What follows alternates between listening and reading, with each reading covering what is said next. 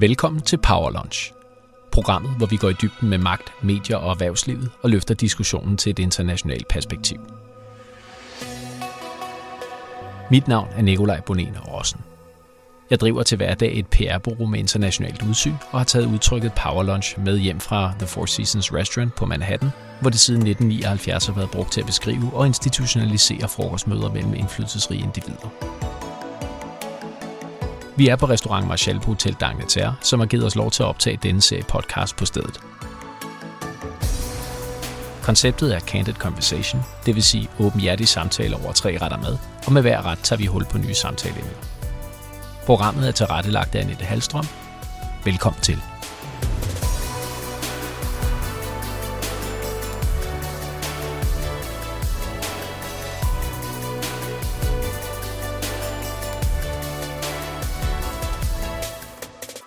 Morten Messerschmidt er næstformand for Dansk Folkeparti og medlem af Europaparlamentet siden 2009, hvor han repræsenterer gruppen af europæiske konservative og reformister. Han blev genvalgt til Europaparlamentet i 2014 med det højeste antal personlige stemmer nogensinde, i alt 465.758, hvilket kan forekomme paradoxalt set i lyset af hans særdeles kritiske holdning til selv samme institution. Han er nemlig EU-skeptiker ind til ben, hvilket manifesterer sig allerede i titlen på hans seneste bog, Farvel til Folkestyret, hvordan EU ødelægger frihed, folk og folkestyre, og hvad vi kan gøre ved det. Bogen udkom her i efteråret til blandede anmeldelser, men det ville næsten være mærkeligt andet, for Morten Messerschmidt er en politiker, snart sagt et brand, mange har en holdning til, og som deler vandene næsten uanset hvem man spørger. Både herhjemme og i Bryssel. Han er efter sine også et privat menneske, der ligesom jeg selv sætter stor pris på den danske kultur og sangskat. En side af ham, der ofte overses af medierne i jagten på de politiske historier om EU, indvandringspris med videre. Og derfor var det oplagt at sætte både personen og politikeren i stævne til en julefrokost og under mere afslappede former og til en åbenhjertig samtale om, hvorfor det er vigtigt at Gud bevare netop Danmark. Velkommen til, morgen. Tusind tak. Øh, som jeg nævnte for dig, da vi først kom i kontakt, så har jeg set meget frem til at møde dig, fordi at jeg er blevet fortalt af rigtig mange mennesker, at du umiddelbart er den person i Folketinget, der minder mest om mig selv. Derfor er jeg meget interesseret i at finde ud af, hvorfor. Og hvis vi lige sådan kort ser bort fra sådan din politiske person, hvor jeg tror, vi mhm. både har meninger til fælles og til forskel, så ved jeg umiddelbart kun tre ting om det, vi har til fælles. Og det skrev jeg også til dig i min e-mail. Vi har begge to gået på Sankt Anne i gymnasium. Ja, det er godt sted at starte. Og der interesserer man sig jo næsten naturligt for den danske kultur og sangskat. Øh, men vi er så også begge blevet karakteriseret som noget gammeldags anlagt. Og så engang læste de ud at se, at du altid orienterer dig efter den nærmeste nødudgang, når du er et nyt sted henne. det er vist rigtigt, ja. Øh, har du lagt mærke til, hvor den er i den her omgang? Nej, jeg, jeg har set, hvor der er udgang til øh, balkongen, så det må gøre det for det. Ja, og jeg skal jo lige sige til, til lytterne, at grundet coronasituationen, så er den her udgave af Power Lunch, den er sådan lidt speciel, det vi faktisk ikke befinder os på Restaurant Marshall, men derimod i et af Hotel Dangterre Svitter. Og øh, det er der jo, øh, man kan sige, et, øh, et, en, en, en god årsag mm. til, at, øh, at, øh, at det skal være sådan.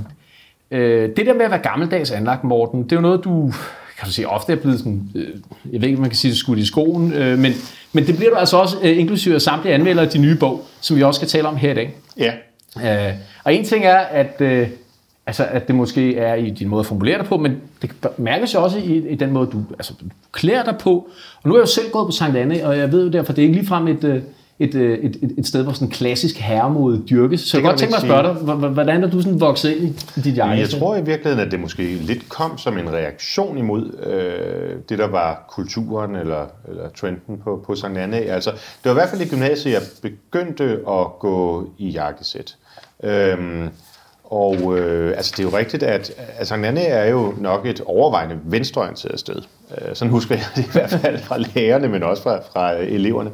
Øh, så jeg tror, det var sådan lidt en, en reaktion øh, at sige, nej, nu, nu prøver jeg lige at, at, at rykke i en anden retning. Ja. Øhm, og så det der med at være en anden alder, end, end man har, det, altså, det, man kan sige, tiden korrigerer jo efterhånden påstanden. Øhm, men øhm, det kom så af Søren Espersen en gang, og det er lang tid siden, det var da jeg sad i Folketinget i første runde. Jeg blev valgt til Folketinget tilbage i 2005, og skiftede så, som du beskrev, til, til Europaparlamentet i 2009, og så tilbage i Folketinget nu. Men øh, allerede dengang, hvor jeg var en 5-26 år eller sådan noget, frygtelig ung, øh, sagde Søren Espersen det der med, at jeg fremstod som en, som en gammel mand, der var fanget i en ung mands krop. Øhm, og, øh, men som sagt, nu begynder tingene ligesom at hænge mere sammen. Øh, jeg skulle til at sige, altså selvom der er nok mange, der vil øh, øh, benævne dig som evigt gammel, så vil jeg faktisk tillade mig øh, også benævne dig som evigt ung, fordi du er kun fyldt øh, 40 år, og ja. du har været øh, på, om man så må sige, stort set alt den tid, jeg kan huske. Jeg kan godt fortælle dig første gang, jeg nogensinde stødte på dig. Ja. Og det var, øh, da jeg så dig i et interview med Michael Bertelsen i de øh, uaktuelle nyheder. Ja, ja. Og øh, til dem, der ikke kan huske, øh, det var et satireprogram, der blev produceret i 2002 til DR2.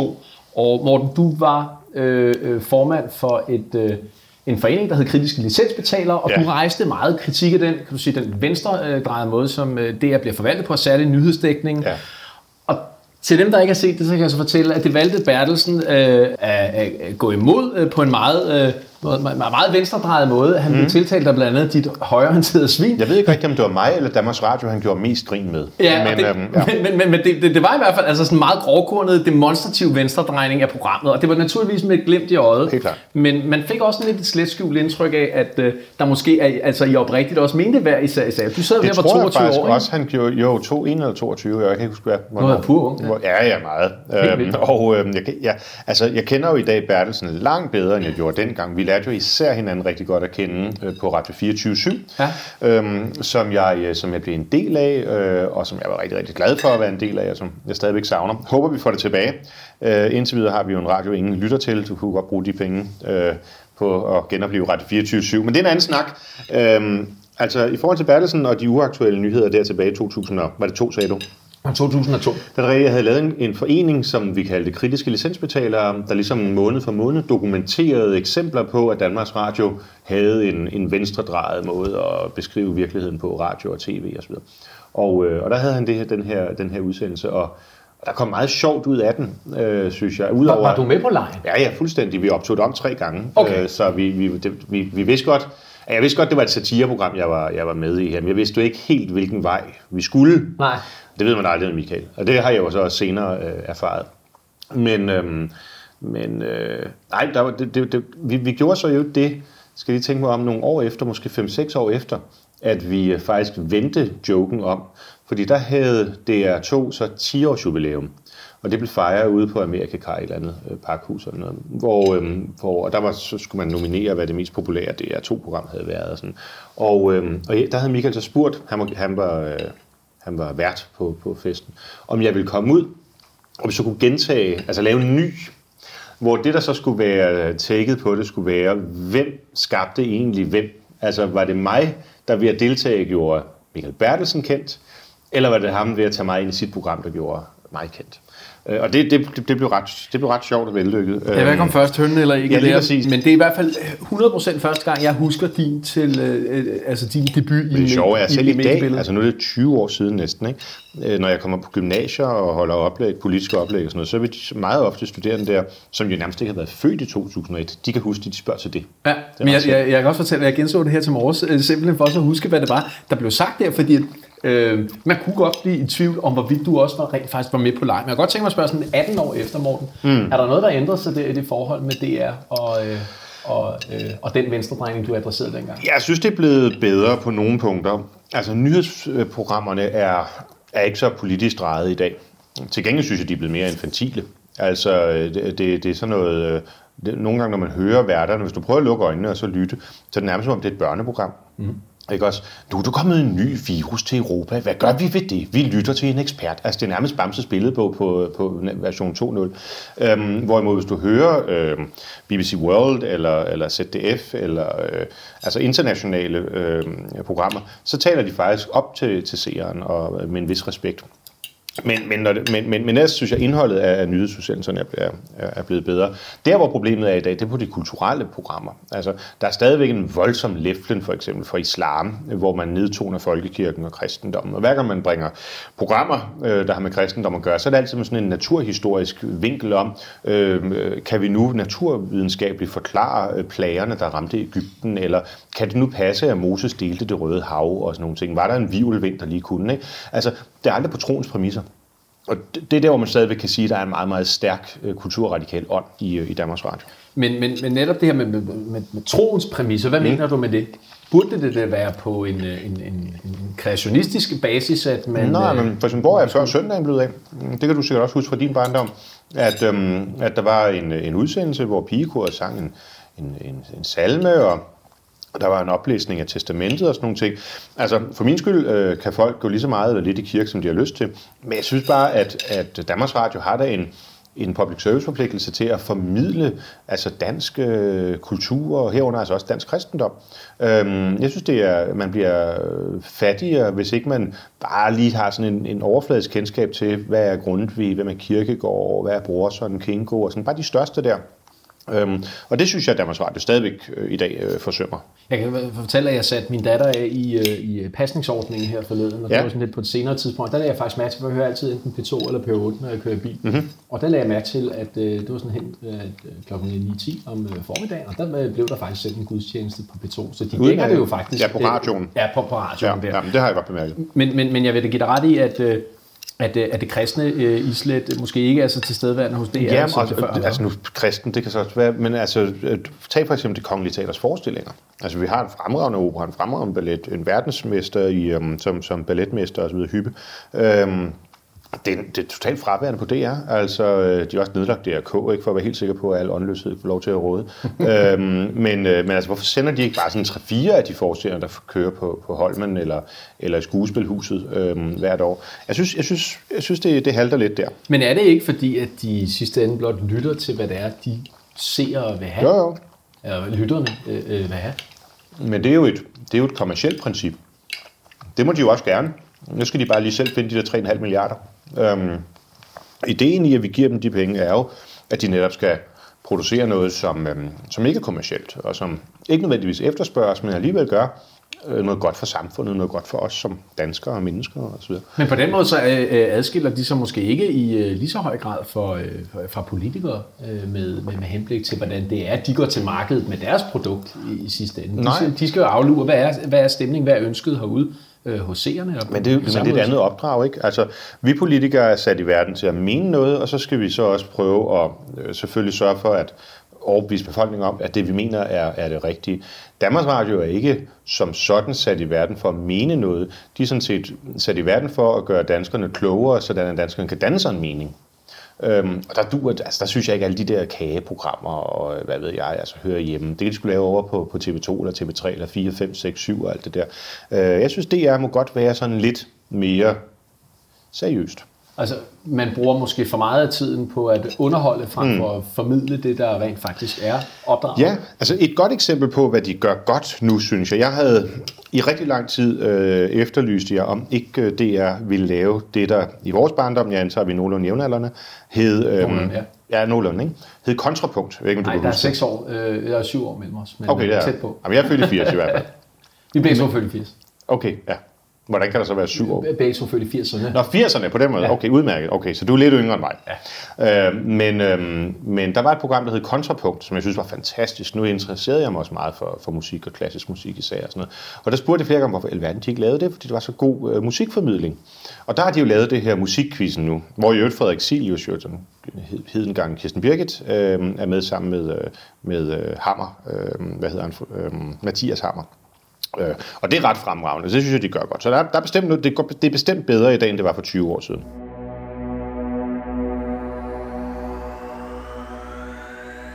Men noget af det, som vi jo også skal tale om i dag, det er jo den her bog, du netop har udgivet, hvor du også taler omkring den her internationalisering, øh, den her øh, politisering af institutionerne, Ja. øh, af de transnationale in- institutioner. Og hvis, inden vi lige går til EU og, mm. og det, så kunne jeg godt tænke mig lige blive ved Danmark og de institutioner, vi ser i Danmark, øh, som for eksempel DR, øh, øh, som for eksempel, øh, jamen der, der, der er masser at tage fat i. Altså, er det også øh, en tilbagevendende problematik, mener du, at, øh, at, at, at vi ser den her internationalisering af... Mm. Nu, nu benævnte du jo blandt andet, da vi kom ind her på øh, hotelværelset her på Dangelsær, at du kunne se, ja, det var ikke ligesom i gamle dage, det er blevet lidt mere... Øh, ja, internationalisere lidt mere ja. Ja. stilret i forhold til, hvad, øh, øh, hvad det internationale publikum gerne Nu har jeg, altså jeg har jo ikke noget øh, imod verden. Altså jeg, jeg kan godt lide at rejse. Jeg har jo i 10 år siden i Europaparlamentet været rundt og opleve forskellige øh, lande og kulturer videre. Det generer mig overhovedet ikke.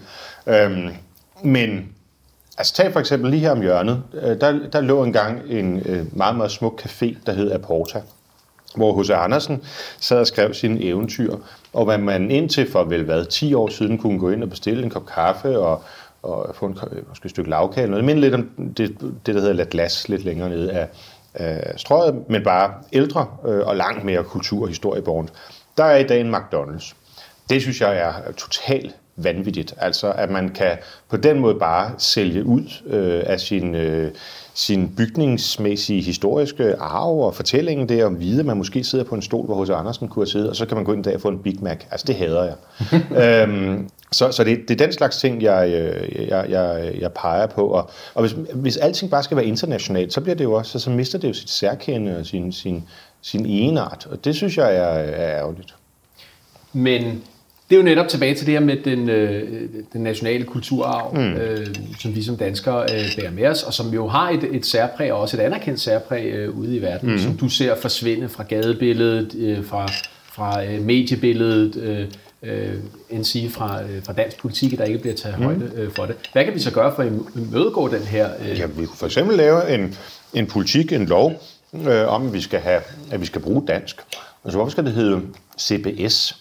Copenhagen Business School. Hvorfor ikke bare kalde det Handelshøjskolen? Um, man kunne også have, um, så er der så det private selvfølgelig med, at alting hedder uh, sale og outlet og så videre. Så. Jeg synes, det var godt at slå et slag for, at og det danske sprog spillede en stærkere rolle. Det kunne man blandt andet gøre ved at ændre reglerne for, øh, for dansk sprognævn og øh, hele den måde, som man ja, man bruger øh, sproget på. Øhm, så det, var, det, det ville være sådan en, en, en, en oplagt ting. Øhm, man kunne også gøre det ved at styrke de, de danske kunstnere, og de danske forfattere, både de, øh, de afdøde og de, og de nulevende. Øhm, jeg har, øh, siden jeg blev kulturoverfører for mit parti her for en fire måneder siden, har jeg slået øh, en del slag for, at vi skal have hvad jeg kalder for et dansk arte. Og det kan virke lidt paradoxalt. Skal man nu lade sig inspirere noget fransk, og så at dermed gøre noget dansk? Men ja, det jeg gerne vil have, det er en, en digital platform, hvor alle de store danske kulturinstitutioner, det kongelige teater, som er lige herovre for os, øhm, Nationalmuseet, Moskov, måske også kirkerne, og hvad ved jeg, øhm, og de kan lægge alt deres producerede kulturformidling ind, Øhm, fordi Danmarks Radio, som nævnt, forsømmer det jo fuldstændig. Og så lave sådan en platform, som er præinstalleret på alle tv-apparater, smart-tv, man, man køber i Danmark.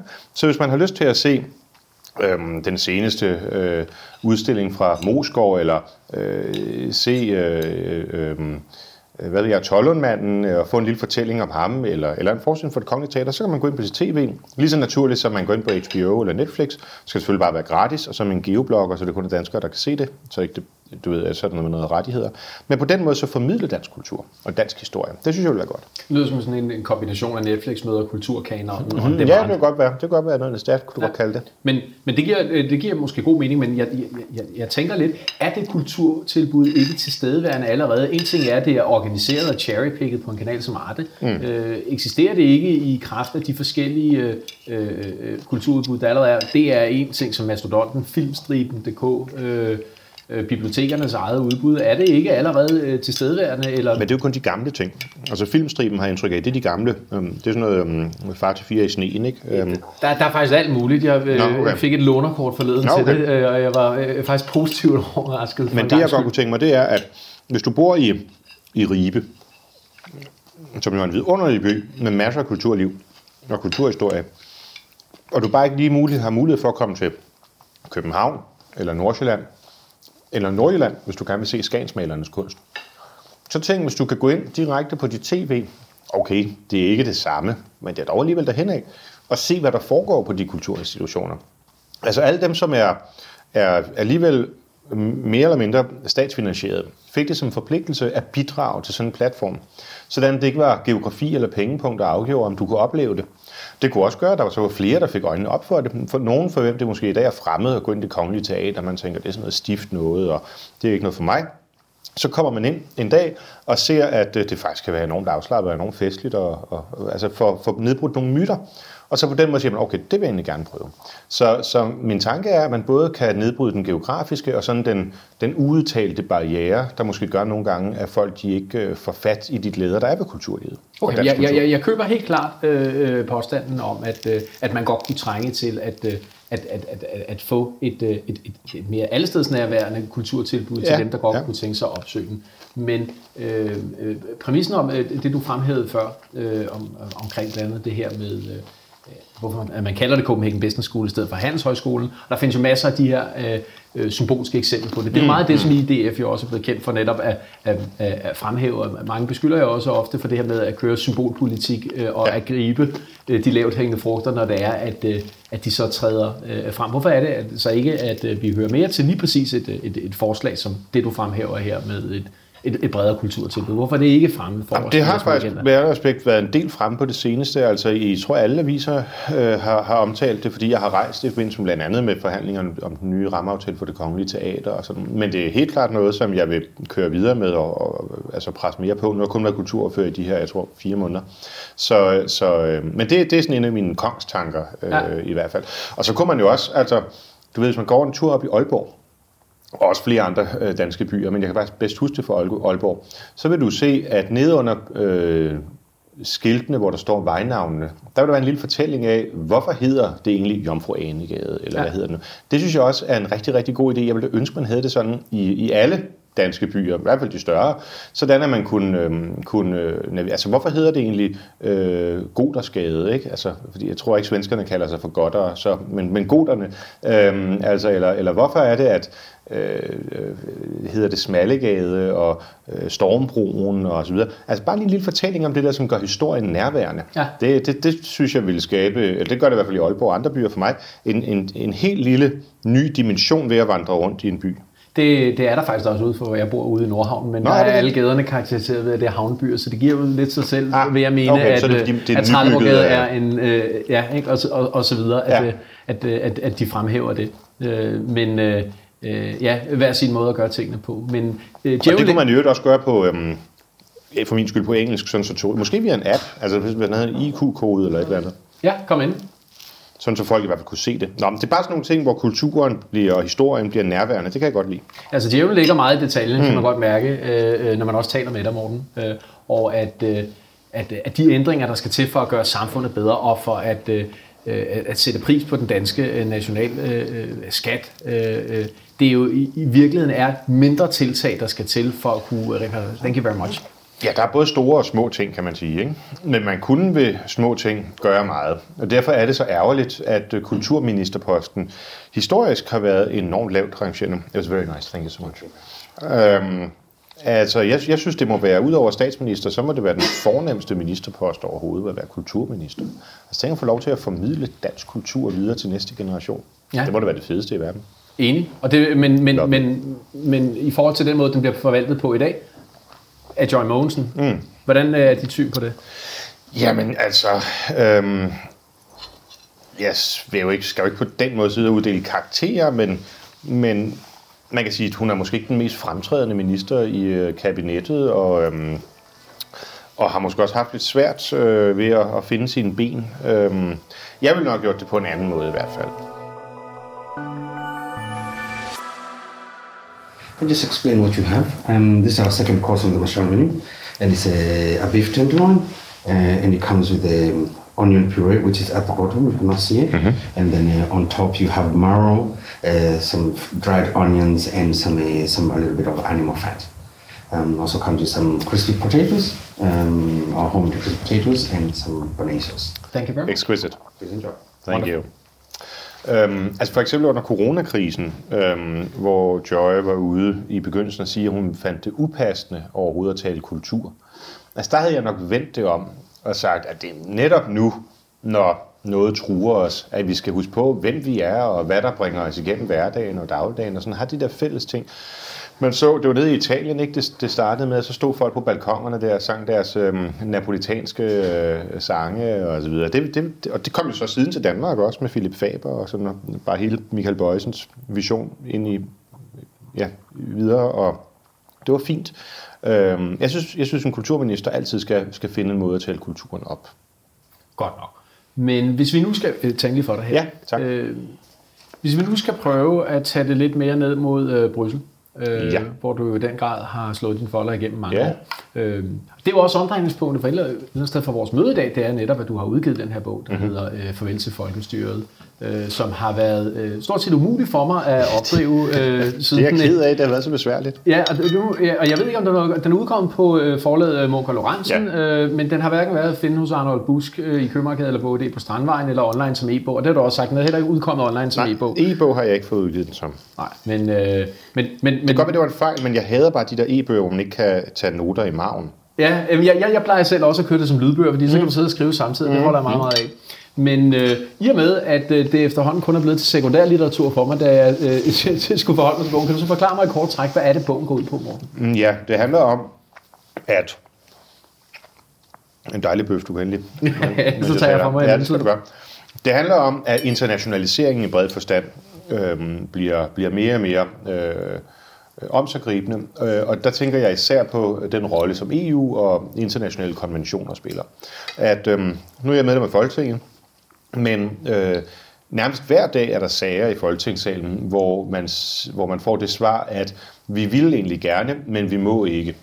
Altså bare i går øh, havde vi en debat om, øh, om fratagelse af statsborgerskaber øh, til hærdede kriminelle, hvor Danmark har øh, for gud ved mange år siden øh, skrevet under på en konvention om at begrænse statsløshed.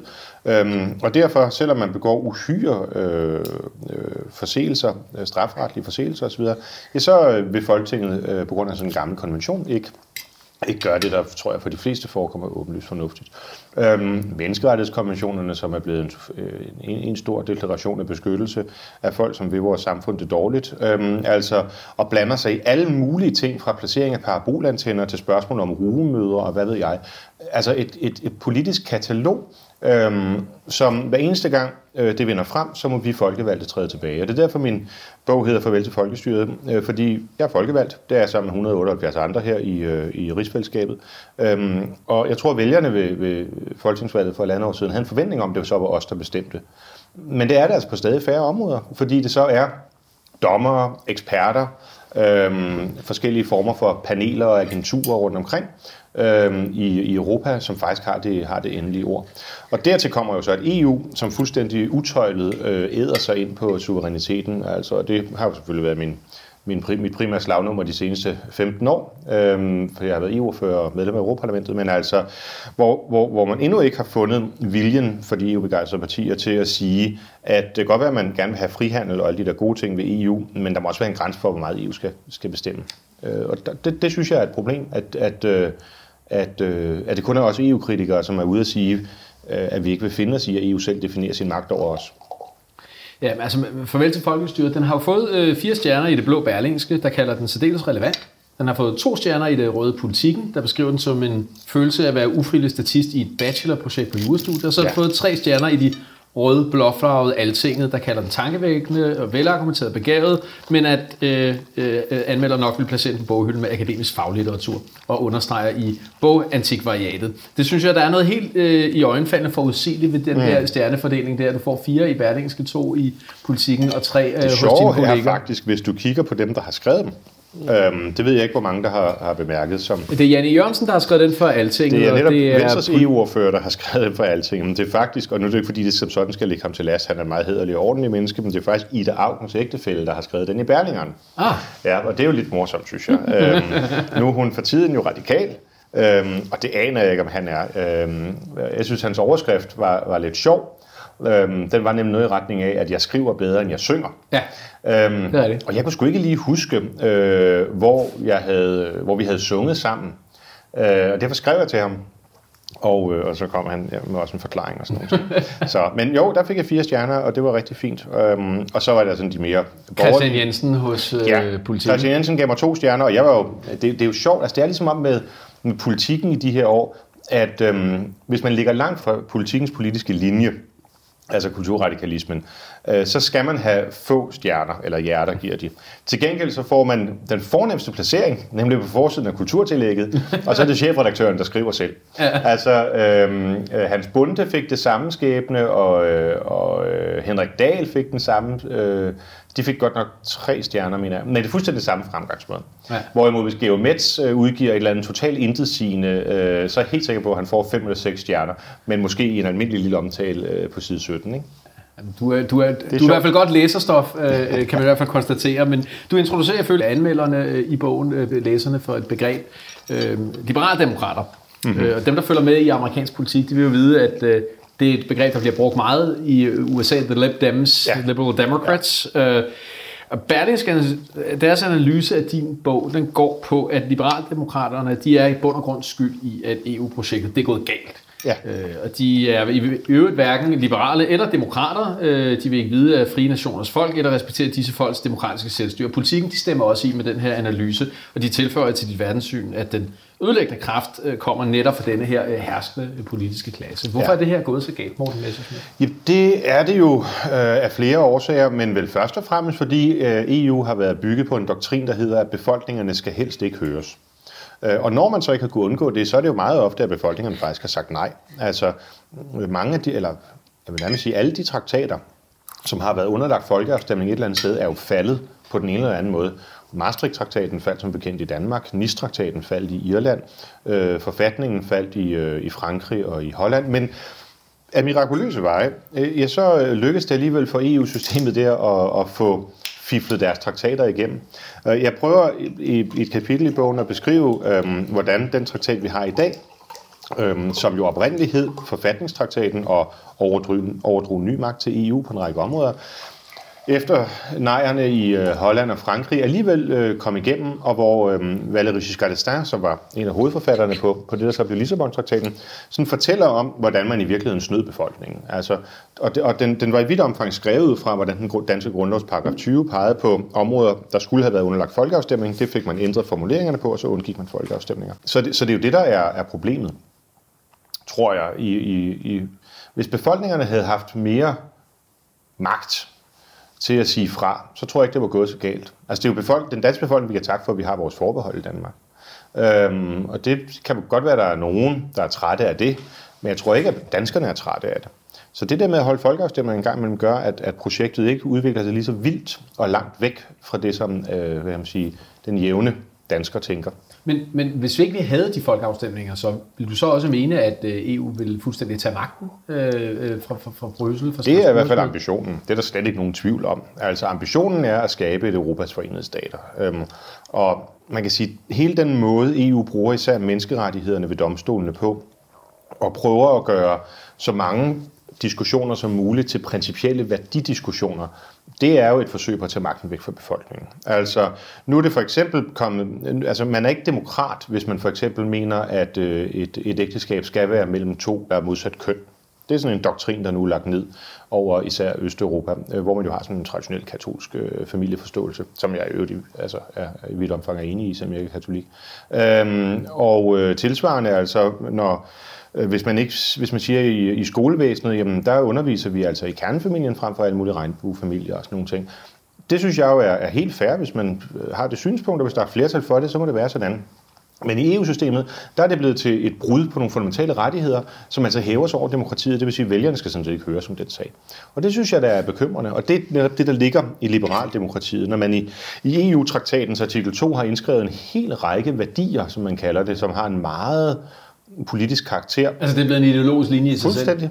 Altså øh, artikel 2 der siger, at, at EU bygger på værdier som pluralisme, humanisme, solidaritet, tolerance, frihed, lighed. Altså smukke ting. Jeg kender nærmest ingen mennesker, der ikke vil sige, det, det lyder rigtig, rigtig godt. Men jeg kender heller ikke nogen, der er i stand til at sige, hvad det betyder. Altså hvis du spørger en, en liberalist, hvad er, hvad er øh, frihed? Ja, så er det jo, at staten skal spille så lille rolle som muligt. Hvis du spørger en socialist, hvad er frihed? Ja, så er det, at staten skal sørge for at øh, afbalancere de forskelle, som der nu engang er i, i menneskelivet. Altså to fuldstændig øh, forskellige øh, opfattelser af, af det samme øh, begreb. Øhm, hvad er tolerance? Er, er det, at vi skal have burkager gående rundt øh, i samfundet, fordi vi skal være åbne over for, for den måde, man gør det på i Afghanistan? Eller er tolerance, at vi siger, at vi simpelthen ikke have den der form for kvindeundertrykkelse i Danmark, derfor forbyder vi det. Begge vil sige, at det abonnerer på tolerancen, og derfor giver det ikke nogen mening at lave det til en værdi. Fordi hvis man ikke er enige om, hvad, hvad, hvad værdien indeholder, så øh, bliver det jo i virkeligheden totalitært, fordi så overfører man det til domstolen eller ekspertpaneler og sige, så er det jer, der afgør, hvad er det tolerante, hvad er det frie. Ikke? Og er de her institutioner, som for eksempel domstolene, det er jo også noget, du adresserer i, at ja. det også bliver politiske platforme et eller andet sted. I høj grad. Ja. Altså, øh, menneskerettighedsdomstolen er ved at tage stilling til for eksempel, om vi må have rugemødre eller ej, som jo er et ekstremt politisk øh, følsomt øh, spørgsmål, hvor man traditionelt fra konservativ side vil sige, at vi værner om den traditionelle kernefamilie. Det vil vi ikke have. Og øhm, liberalister og socialister vil sige, jamen det er øh, forældrenes frie valg, og hvis ikke de vil enten kan få børn, eller, eller vil øh, kvinden vil øh, benytte sin krop øh, til det osv., jamen så skal det bare være et frit valg. Altså. Og det er jo to helt forskellige tilgange til det, og hvor jeg ikke synes, man kan sige, noget er, er sandt eller falsk. Det er jo smukt på politik. Der er jo ikke noget, der er, er, er sådan facit sådan i naturvidenskabelig forstand. Og der er det et problem, at man så har en domstol, der sidder og træffer afgørelser om den slags ting, synes jeg. Det må vælgerne, der afgøre. Men jeg vil høre, at, at, at, at det du vil hen imod, det er, at der er kommet en, øh, en skævvridning i forhold til øh, den oprindelige idé om magtens tredeling i det, og at ja. Øh, domstolen så også er gået hen og blevet en politisk platform. Hvordan har den her politiske ideologi, som du adresserer, hvordan har den fundet næring? Hvad er det, der er Jamen, gjort, jeg tror, det har noget at gøre med, at dem, der ligesom har styringen i EU-systemet, de har en bestemt internationalistisk tilgang til verden i sagens natur. Altså man har fået opfundet unionsborgerskab, vi ikke længere portugiser, finner, svensker og danskere, vi er unionsborgere. Man har opfundet den her idé om, at øh, nationalstaten er ond, fordi nationalstaten fører til nationalisme, og nationalisme fører til krig, og krig det fører til holocaust. Det er sådan den måde, de tænker på nede i øh, Bruxelles. Og derfor har man sagt, okay, vi er nødt til at ophæve alt det nationale. Og vi er nødt til bare at være internationalister.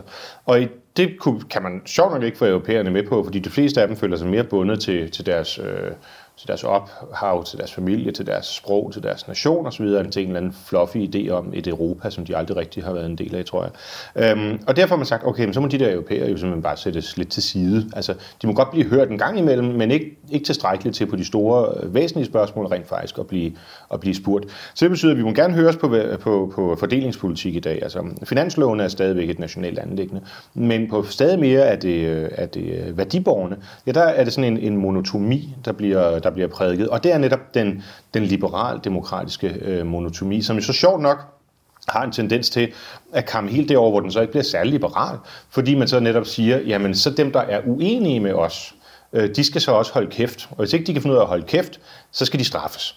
Altså for eksempel Nigel Farage i Europaparlamentet og mange af mine andre kollegaer dernede, de fik jo bøder øh, på op til 20.000 kroner ad gang øh, for at sige det, de mente meget ofte simpelthen bare noget, som, som, som, som, som flertal dernede var uenige i.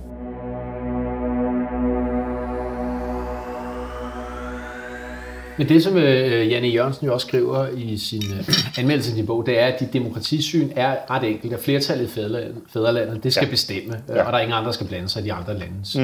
anlægning. Det synes jeg også er meget det, som du kommunikerer her. Ja. Det er klart, at hvis der som man for eksempel har, har haft bekymring for i, i Polen og Ungarn. Hvis der begynder at være problemer med øhm, domstolens uafhængighed, så, så er det selvfølgelig et problem, at vi har indrømmet Polen og Ungarn meget store privilegier i forhold til det indre marked, fordi du ved, der vil være danske virksomheder, som øh, er på det marked, og som selvfølgelig ikke kan leve med, hvis der kommer en tvist mellem dem og et polsk firma, at det polske øh, firma så bare sådan af sig selv vinder, fordi dommerne er, er partiske. Det duer selvfølgelig ikke. Men, men hele spørgsmålet om, hvordan øh, familien, skolevæsenet, øh, udlændingepolitikken osv. skal indrettes, det mener jeg virkelig må være op til et, øh, et land selv. Det skal EU altså slet ikke blande sig i. Men, men det lyder så også et eller andet sted til, at du er enig nok i den analyse, som de øh, tre medier, jeg nævnte for dig før, øh, drager omkring din bog, og hvad den i virkeligheden indeholder. Det, ja. Politikken de skriver, at de, du leverer et opgør med globalisering og racismeparagrafen og internationale konventioner og menneskerettighedsdomstolen Strasbourg osv., så optegner du øh, relevante brudflader i mødet mellem jurapolitik og mellem nationale regler og internationale konventioner. Men, som de så skriver, det er det store men, du bidrager ikke for alvor med noget nyt, mm. øh, mener de. Øh, hvordan får du dig til det? Jamen, det man kan læse øh, med i Christian Jensens øh, anmeldelse der, og jeg havde også lejlighed til at møde ham i Deadline, øh, som faktisk blev, altså på DR2, som blev lidt mere nuanceret samtale, synes jeg, end hans anmeldelse, det er, at han havde åbenbart ingen idé om, at min bog skulle være sådan et nyt manifest for Dansk Folkeparti version 2.0. Øh, og det var slet ikke tanken, og det har jeg mener heller ikke på noget tidspunkt øh, stillet ham i udsigt. Øhm, det her var sådan, det adresserer jeg allerede i indledningen, er sådan set et forsøg på at, at genopleve den øh, demokratikritik, som Søren Krarup allerede for 50 år siden øh, gav udtryk for, og prøve at sætte den ind i en, i en moderne sammenhæng at sige, I skal altså være opmærksom på, kære venner, at dem, der kommer og siger, at de repræsenterer demokratiet, det er dem, der er ved at tage det fra jer. Øhm, og der drager jeg så en hel del erfaringer øh, fra, fra Europaparlamentet øh, med mig. Vel at mærke ting, som politikken og de andre danske medier aldrig nogensinde har beskrevet. Øhm, fordi det er jo som om, og der er vi lidt inde i globalisme-kritikken igen, at at lave, øh, at lave udenlandsstof i danske aviser, det er noget i retning af, at man ringer til den, der sidder nede i Bruxelles og spørger, hvad er det, vi skal mene i dag? Altså tag for eksempel Brexit. Hvornår har du senest læst et dansk medie øh, have en nogenlunde afbalanceret øh, forståelse for, hvad det er, britterne gerne vil. Det hele det er en afplapring af, hvad, øh, hvad kommissionen øh, i, i Bruxelles gerne øh, vil. Det er så fantasiløst, og i øvrigt bliver man kun dum af at læse det. Øhm, så... jeg, plejer, jeg plejer altid at bringe øh, analogien til, at øh, man kigger meget efter, hvad der sker hos øh, typisk Guardian i, i London og ja. New York Times i New York, for det er ligesom at se, med vinkel, hvad, øh, hvad udsigt kører de lige Fuldstændig. Ja, det er de venstreorienterede medier, øh, som, man, øh, som man går efter, og de Bruxelles-orienterede øh, medier. Heldigvis, øh, altså en af de gode øh, ting ved, øh, ved internationalisering, det er jo, at flere og flere mennesker øh, faktisk på et ret højt øh, niveau øh, forstår og taler og læser engelsk. Øh, det er ligesom blevet, blevet verdenssproget, øh, ikke? Øh, og derfor så er det ret nemt via Facebook og så videre at, øh, at få adgang til, til andet materiale. Problemet med Facebook, det prøver jeg også at beskrive noget af, det er, at det er lidt, synes jeg, er ved at udvikle sig til sådan et ekokammer, hvor man bare samler sig med dem, man så er enige med. Øhm, altså der er blevet sådan, selv fakta øh, strides vi nu om, ikke? Øhm, var det, øh, altså, folk spreder den der vanvittige idé om, at det var EU for eksempel, eller EF, der skabte øh, freden i Europa og fik øh, Sovjetunionen til at bryde sammen. Altså det er der, det er der sådan langt uddannede mennesker, der siger derude.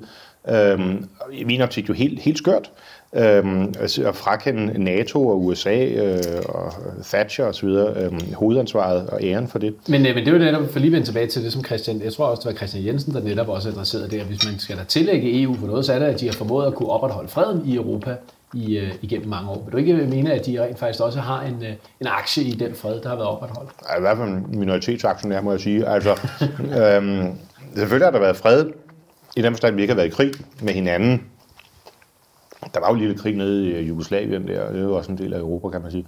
Øhm, men, øhm, men det er jo rigtigt nok, men det tror jeg altså først og fremmest skyldes, at vi under den kolde krig var i en situation, hvor der var en fælles fjende i Sovjetunionen, som gjorde, at man var nødt til at holde sammen. Øh, og det gjorde vi jo heldigvis under den der NATO-paraply, hvor det jo var UK øh, og, øh, og USA, som var de, øh, som var de forenende kræfter. Det var, ikke, det var ikke Frankrig. Altså, jo, man kan sige, det var fint, at Frankrig og Tyskland, i hvert fald for 50 års vedkommende, kunne lade være med at gå i krig med hinanden. Og det var, det var dejligt, ikke? Men så vil jeg bare sige igen som Thatcher, altså hvorfor er det, at vi skal opgive vores suverænitet? Øh, fordi franskmændene er så bange for tyskerne, og fordi tyskerne er bange for sig selv. Ja.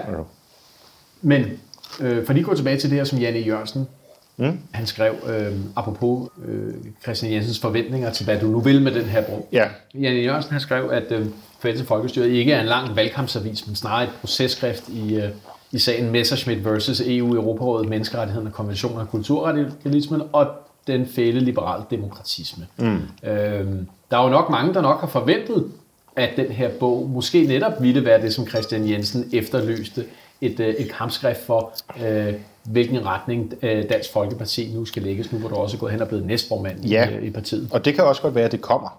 Men altså, så hurtigt kan jeg simpelthen ikke producere bøger. Altså, jeg blev, øh, jeg blev næstformand i starten af august øh, i år, og den her, den udkom den 9. november.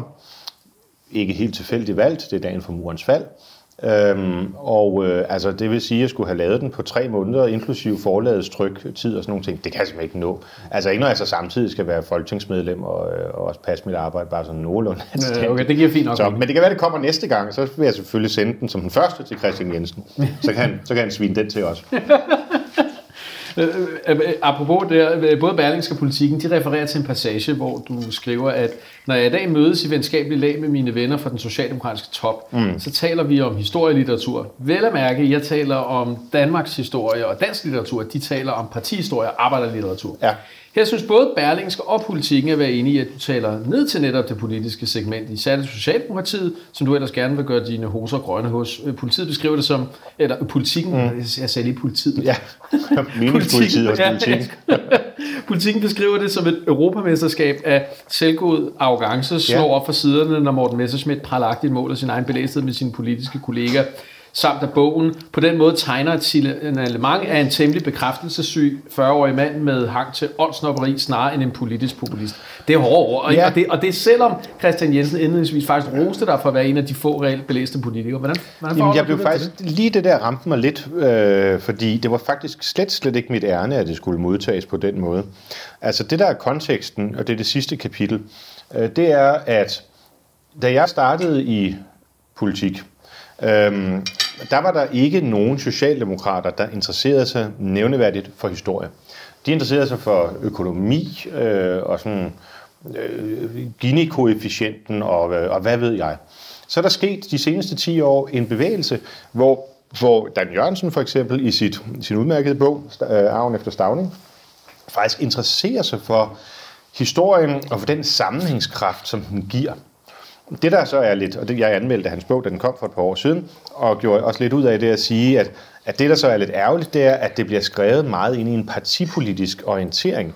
Altså han nævner nærmest ikke for eksempel Isa Christensen, øh, den store venstre øh, statsminister, som jeg jo synes nok øh, må sige sig have spillet en ret central rolle i forhold til opbygningen af det, af det tidlige demokrati.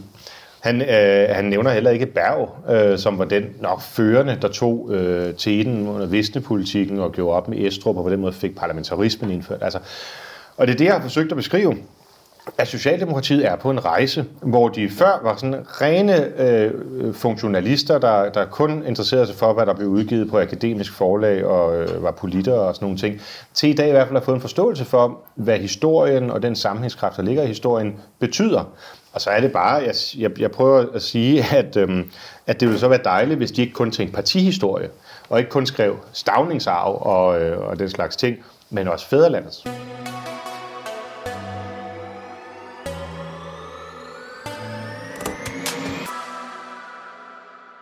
Just like to explain the last meal. Yes, please. Uh, this is our golden nugget. I don't know if you've tried it before. Mm-hmm. Um, it's a, it comes down with a, with a small biscuit at the bottom of a hazelnut and almonds and then a chocolate mousse with a, with gold coloring, and on top you have a 23 karat gold, um, edible, edible gold, and then you have a vanilla ice cream with a bed of a hard hard chocolate. It's beautiful. Thank you very much. A, a touch of Christmas. Yeah. yes, golden Christmas. yeah, exactly. Um, så um, ja, så, jeg, så det, det var jeg sådan set lidt ærgerlig over, hvis folk har betragtet det som arrogant, fordi det var faktisk et forsøg på et, på et kompliment. Um, og fordi der er, sådan noget, der, er noget, der er noget rart over folk, der har interesseret sig for, øh, øh for, for litteratur og prosa og sproget og ånden og sådan nogle ting.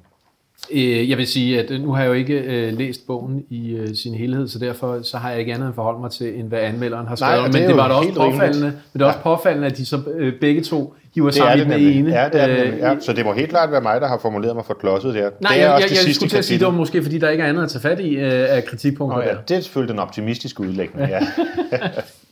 Men øh, hvorom alting er, øh, hvis vi nu skal øh, kigge på fremtiden for Europa, øh, Morten Messerschmidt, hvor er vi på vej hen med den kurs, vi, øh, vi har udstukket indtil videre? Jeg øh, tror, at Brexit bliver en succes øh, for, for Storbritannien.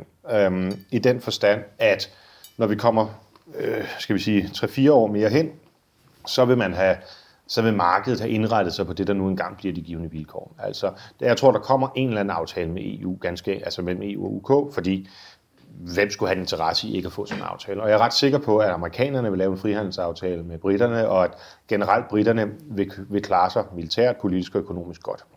Når det sker, så vil der sidde rigtig mange rundt omkring blandt de 27 tilbageværende lande i EU og sige, okay, nu har vi overdraget hovedparten af vores suverænitet til EU, fordi vi fik at vide, at hvis vi ikke gjorde det, så ville det gå helt af helvede til.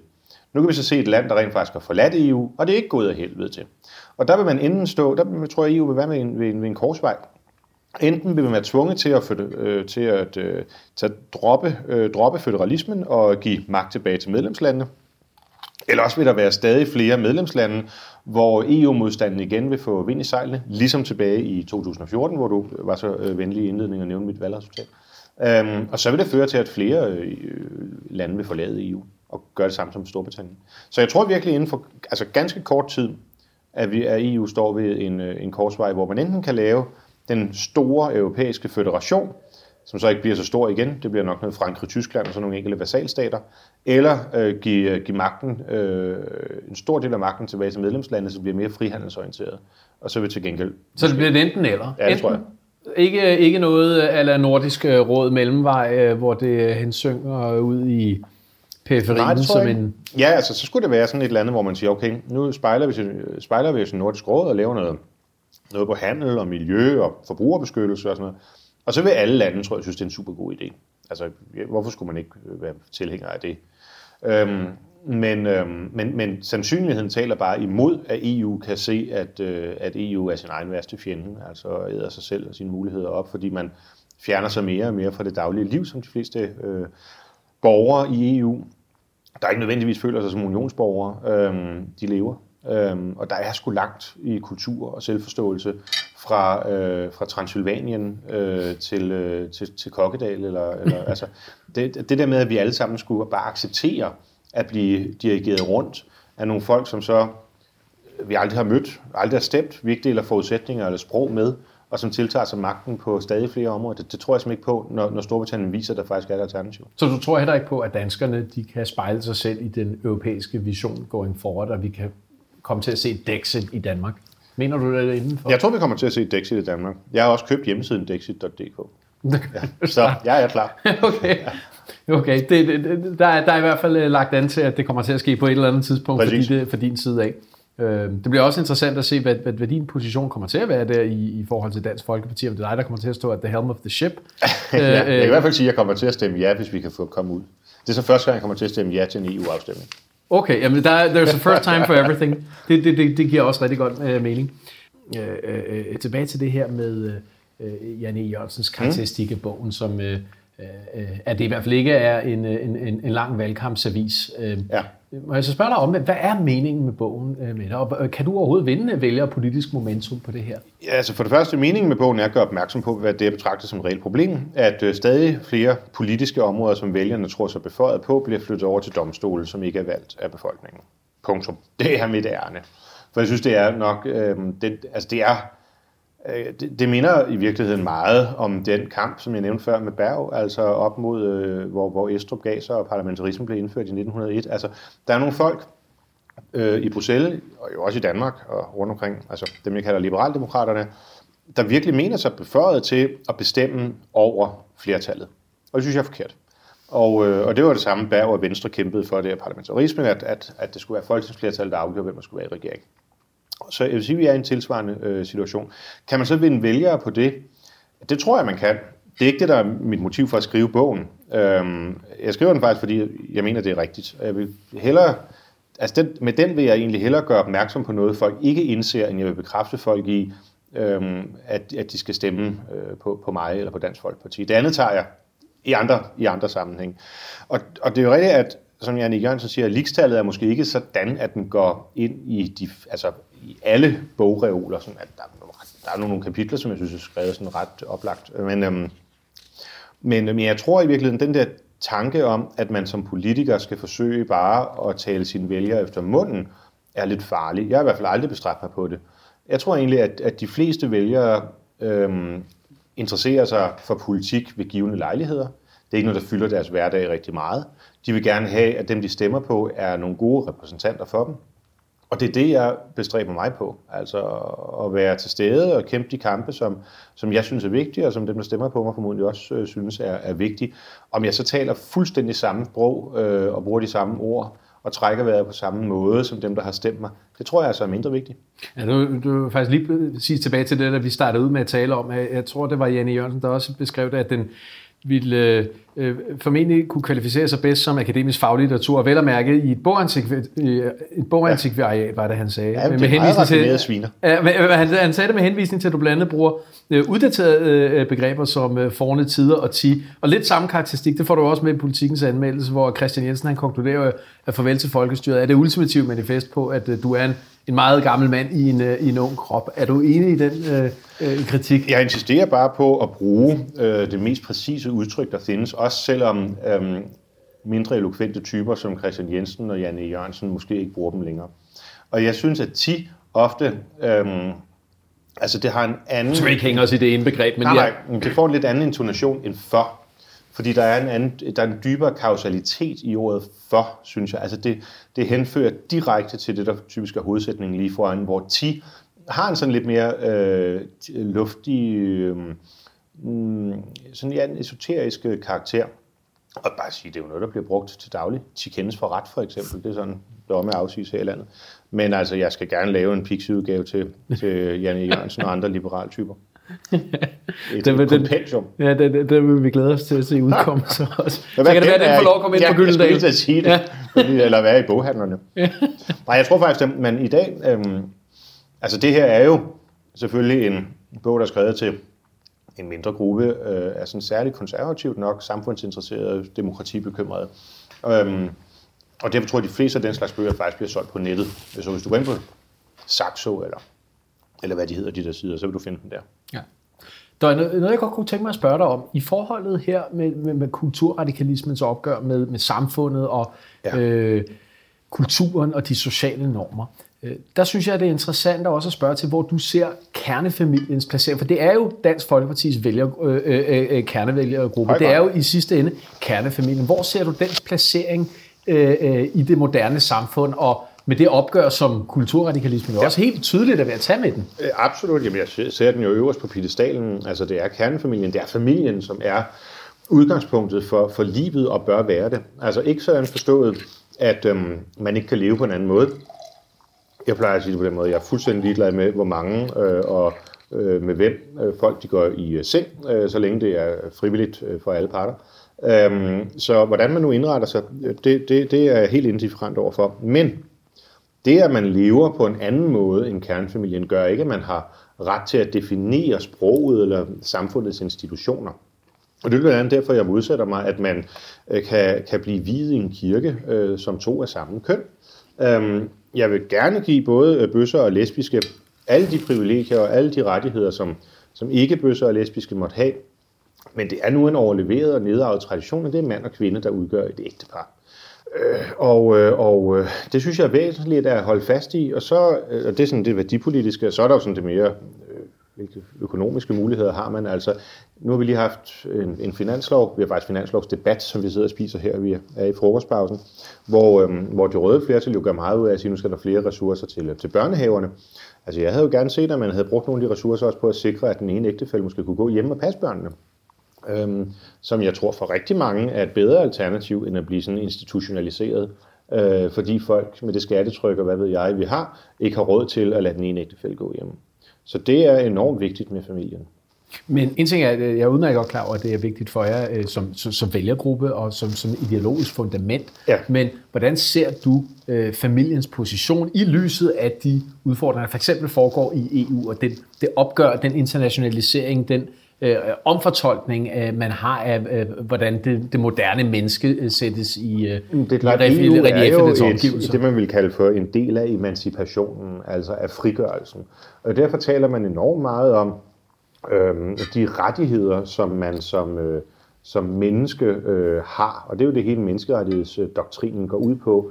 Øhm, man har krav på abort, man har øh, krav på adoption, man har øh, altså alle mulige øh, krav. Og det kan sådan set også være øh, fint. Meget nok, ret, øh, men meget pligt. ret, men der er ikke så mange pligter. Altså hvad med, at man for eksempel sagde til ægtefæller, øh, der, der, der så vil skilles, at øh, selvfølgelig, øh, vi tror ikke på, at, at ægteskabet er et sakramente, så det kan vi godt se på, men vi vil gerne have, at, at det er et lovkrav, at man prøver at indgå noget mailing og se, om man kan, man kan finde sammen igen. Eller hvad med, at man sagde, at, øh, at øh, du kan altså ikke bo mere end for eksempel 30 km væk fra dine børn og så videre, fordi det er, altså det er bare hjerteskærende. Øh, jeg ved ikke, om du nogensinde har været med toget de der øh, fredage og søndage, hvor børneguiden kører, og så sidder de der poder og øh, tuller fire timer igennem landet, for nu skal de op til far eller, eller mor. Ikke? Altså, at udgangspunktet måske var barnets perspektiv. Altså der synes jeg, der er for meget fokus på, at begge forældre, de har bare ret, ret, ret til en karriere, til et liv og til at realisere sig selv. I stedet for at tale om, hvad det er for nogle pligter, man har, når man for eksempel sætter børn i verden. Nu er jeg selv skilsmissebarn, men jeg er ikke, jeg er ikke klar over, hvad det børneguiden er, men det er noget, hvor... At man... Ja, det er et intercity-tog, der er et helt togvogn, der er sat af, øh, hvor man så sætter sine børn ind, Øhm, og så har de sådan en seddel om halsen, hvor der står, hvad de hedder og hvor de skal af. Og så står så far eller mor og henter i den anden ende. Ikke? Og det fungerer sikkert udmærket, men jeg synes bare godt, man må tage hensyn, hvis man lader sig øh, skille. Så tage hensyn til, hvad der er, er barnets bedste. Og der kan være alle mulige eksempler, hvor man så kan sige, jamen det var det måske også. Men at sige, i udgangspunktet, så skal man, så skal man prøve at bo der, så tæt på barnet som, som nu muligt, så at barnet stadigvæk har både sin far og sin mor, og måske ikke skal rykkes op øh, fra skole eller institutioner, kammerater, spejder, og hvad ved jeg. Men, men jeg, jeg, jeg tror faktisk, at her kommer vi også tilbage til det, der måske også er kernen i dit budskab, Morten. Øh, ikke bare i forhold til EU, men også i forhold til dansk lovgivning og den måde, vi øh, skal leve på som mennesker. Mm. Det er, at retten har øh, øh supersedet øh, ja. pligten i, i høj grad. Er det, høj, er det, ja, er det, det skriver, jeg tror, jeg allerede, ja, Jo, det er fuldstændig. Jeg skriver det faktisk, jeg tror jeg, første kapitel, måske på en lidt mere sådan, øh, øh, historisk måde, fordi baggrund, altså menneskerettighederne som idé udsprang jo af den franske revolution, det ved de fleste, og bliver vedtaget der i den, i den nye øh, deputerkammer i 1791, mener der. Og fire år efter, i 1795, der vedtager man faktisk en menneskepligterklæring, som beskriver de pligter, man så har som menneske. Altså, og det er netop øh, at være lojal over for øh, landets love, og for familien, og for Gud, og så videre, så videre. Altså simpelthen bare leve et, et grundlæggende øh, samvittighedsfuldt øh, liv.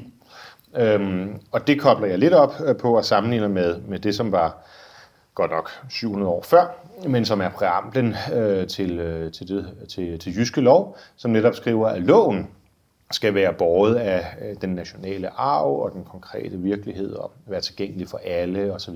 Altså det der med at være bundet til noget, det strider jo fuldstændig imod hvad kan man sige, den moderne øh, menneskeopfattelse og EU's øh, mennesketænkning. Øh, men jeg synes, det er, er, er væsentligt, øh, at man netop er bundet i ansvar øh, til, til andre mennesker, og selvfølgelig især de mennesker, som man påtager sig ansvaret for i en given tid, og så må man altså stå ved det øh, længere hen i livet.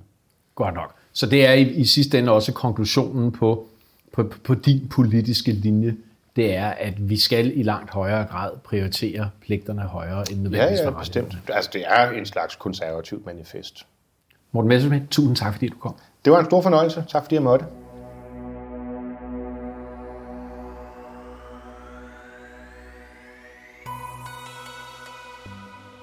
Du lyttede til Power Lunch. Mit navn er Nikolaj Bonin Rossen. Programmet var tilrettelagt af Annette Halstrøm. Tak fordi du lyttede med.